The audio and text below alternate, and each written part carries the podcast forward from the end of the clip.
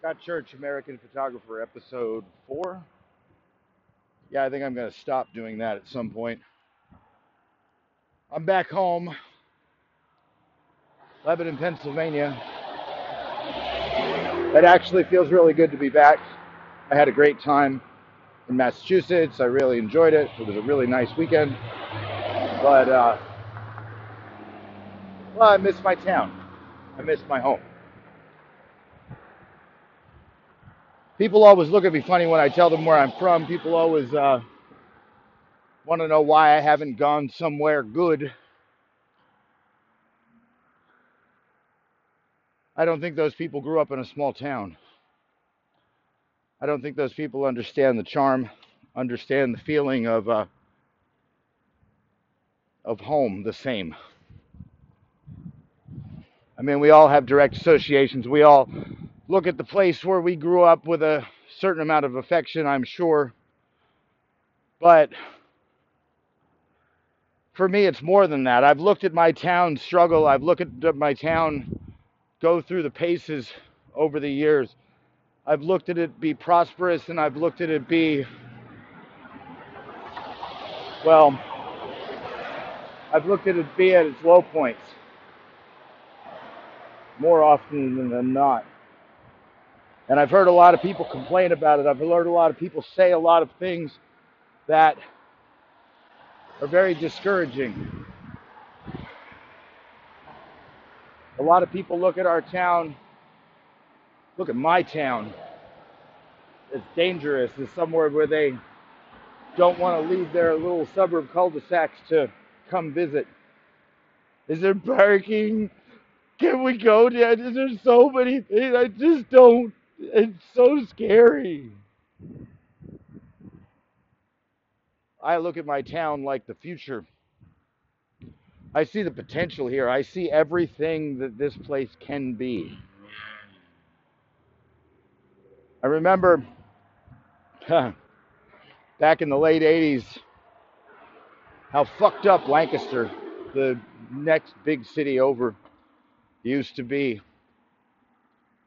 But we used to love going there. It was like a tiny Philadelphia. It was like a tiny spot where we could go and actually feel like we were right, is the word I'm looking for, maybe. And it was really just one block. It was really just Zapp and Company and DMZ Records and, wait, DMZ Records, that's not right. Let's stick with Zapp, and let's stick with Steven and everything that he did for that city. That one guy, BBC Records, and DMZ was across the street. DMZ was a clothing store. They had chem pants, and they had military pants, foreign military pants. A lot of, man, they had cool shit. Stuff I couldn't afford ever when I was a kid. But it was cool just to go in there and look at stuff. You know, they had the kind of stuff that Bono would wear on stage, I'm sure. You know, or it was a cool spot. BBC Records just had everything. They had, you know, Joy Division posters, and they had, you know, Bauhaus exclusive vinyls, and it was a cool place. And then next door to that, well, across the street from that, at that point, was Zapp and Company. Zapp and Company was like a, it was a vintage store before it was really a vintage store. It was cool clothes that the owner had, you know, picked and pilfered and found in the secondhand stores all over South Central Pennsylvania, and put them all out for display, and put them all out for people to dig through. Truck. I mean, he marked them up accordingly, don't get me wrong, and he made quite a profit from all of us little goth and punk and skater kids coming in there looking for the right, you know, Ramones t-shirt or the right leather jacket or ripped up pair of pants. He did well. His store lasted for a long time until it burned down just a few years back. He was there. He was badly hurt. I saw him a little while ago. He's doing much better now. But he kind of lost the whole kit and caboodle in that mess. It was a real shame because it was an institution. But anyway, back to the point of what I was talking about. I remember going to Lancaster when I was a kid in high school and how fucked up the whole city felt. But you still wanted to be there because even for just that one block of cool stores, you wanted to be there. And it was an impetus. It was a jumping off point. It was a way to it was something to build on. And I saw that. And I'm still thinking about that for here. There are so many people in this city that really want to do good things. So many people that want to be the guy from Zapp and Company. So many people that want to have interesting, fun businesses. But they just don't do them. They have grand ideas, incredible plans. You know, everything's just perfect in their brains, but they have no motivation to actually get things going. Part of that is because nobody else is doing it. Part of that is you know, just the simple fact that nobody's taken that jump yet. Nobody's taken that step. Well, I've always thought that if you want something, you have to be the thing that you want. And the more that you wait for somebody to do something else for you, the less likely it is to ever happen.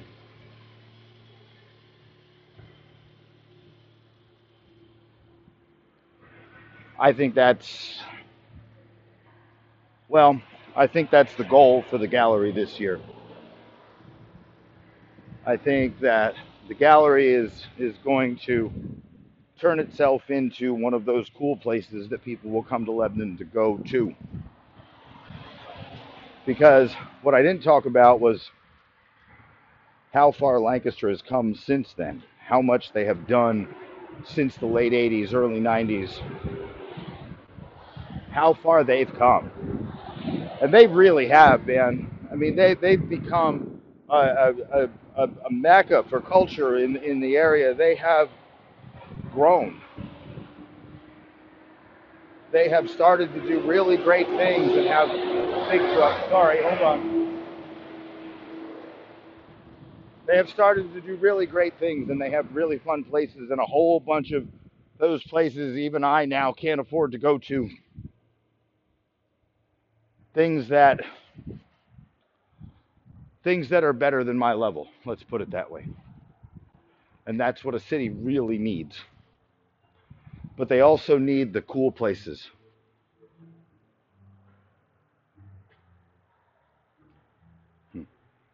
They need the places that they can go to just to feel like they're real, feel like they matter, feel like they're somebody's friend.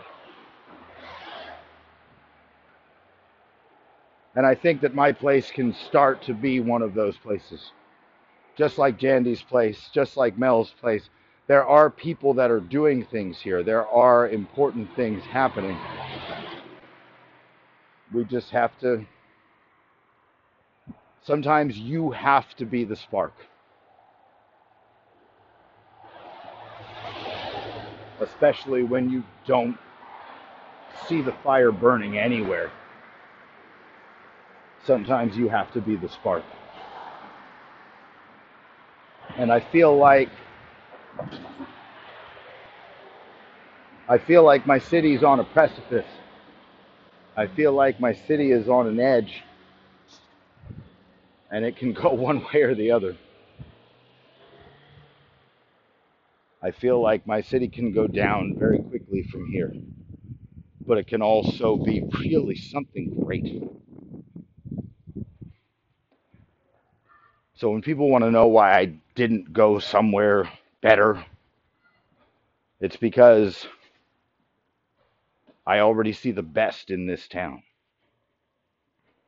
I've been all over the world. I've been to 5 of the 7 continents. I've been to more cities than I can count.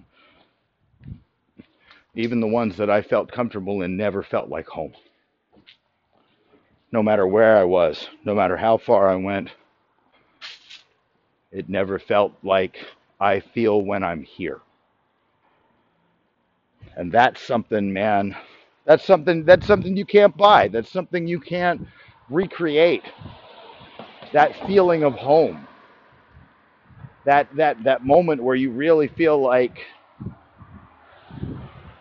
this is where I'm supposed to be.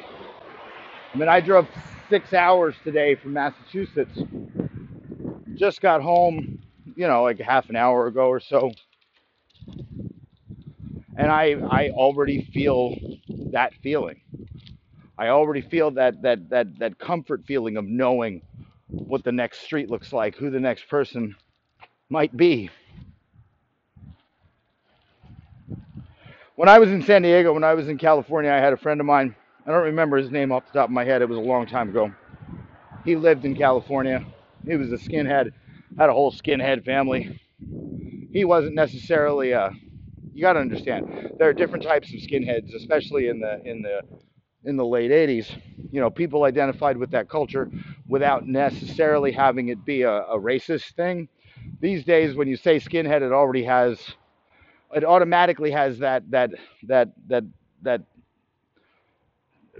Nazi racist connotation that immediately gets attached to it, for good reason, for absolutely good reason. And I'm not going to say that all of the skinheads in the 80s didn't have some sort of complex or something going on there, but it was a thing. You could be, it was different.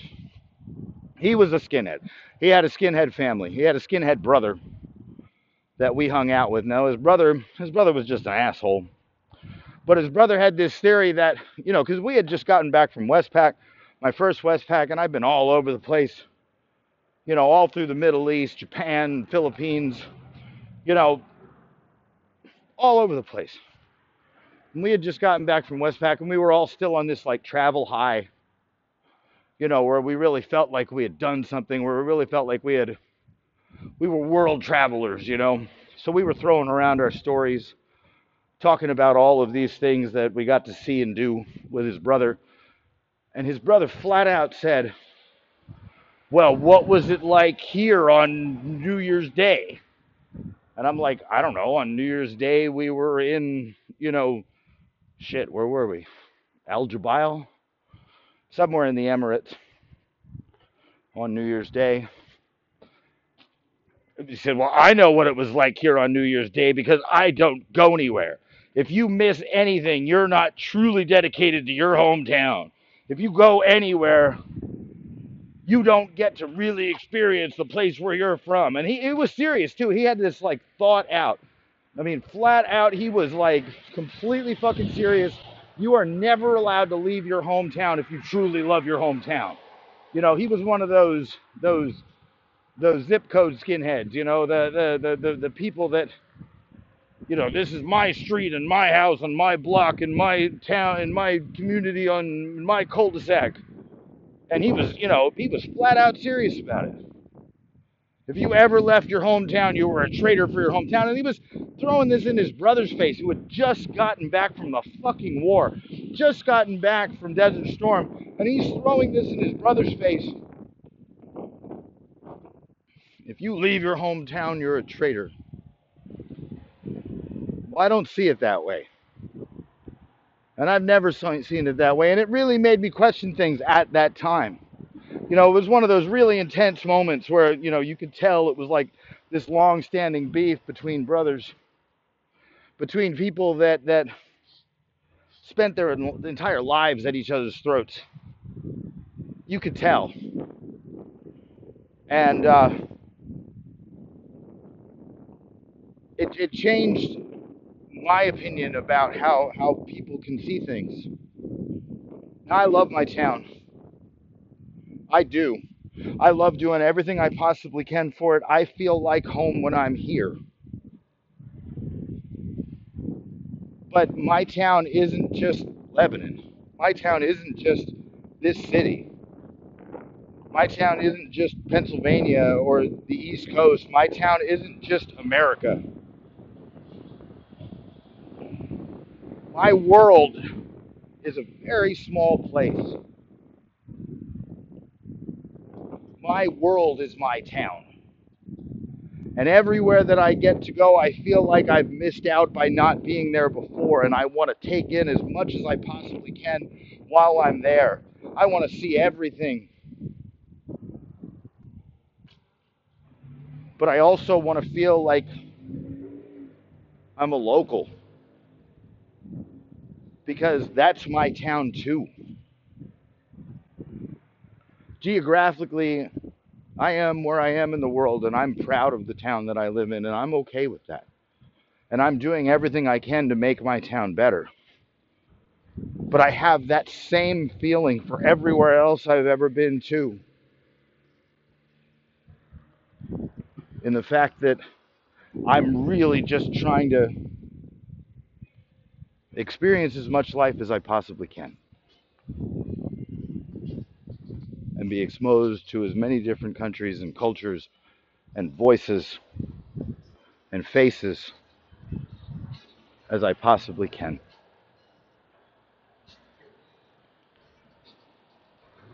Being an isolationist, being someone that has no respect for people that travel, is just fighting from a position of ignorance.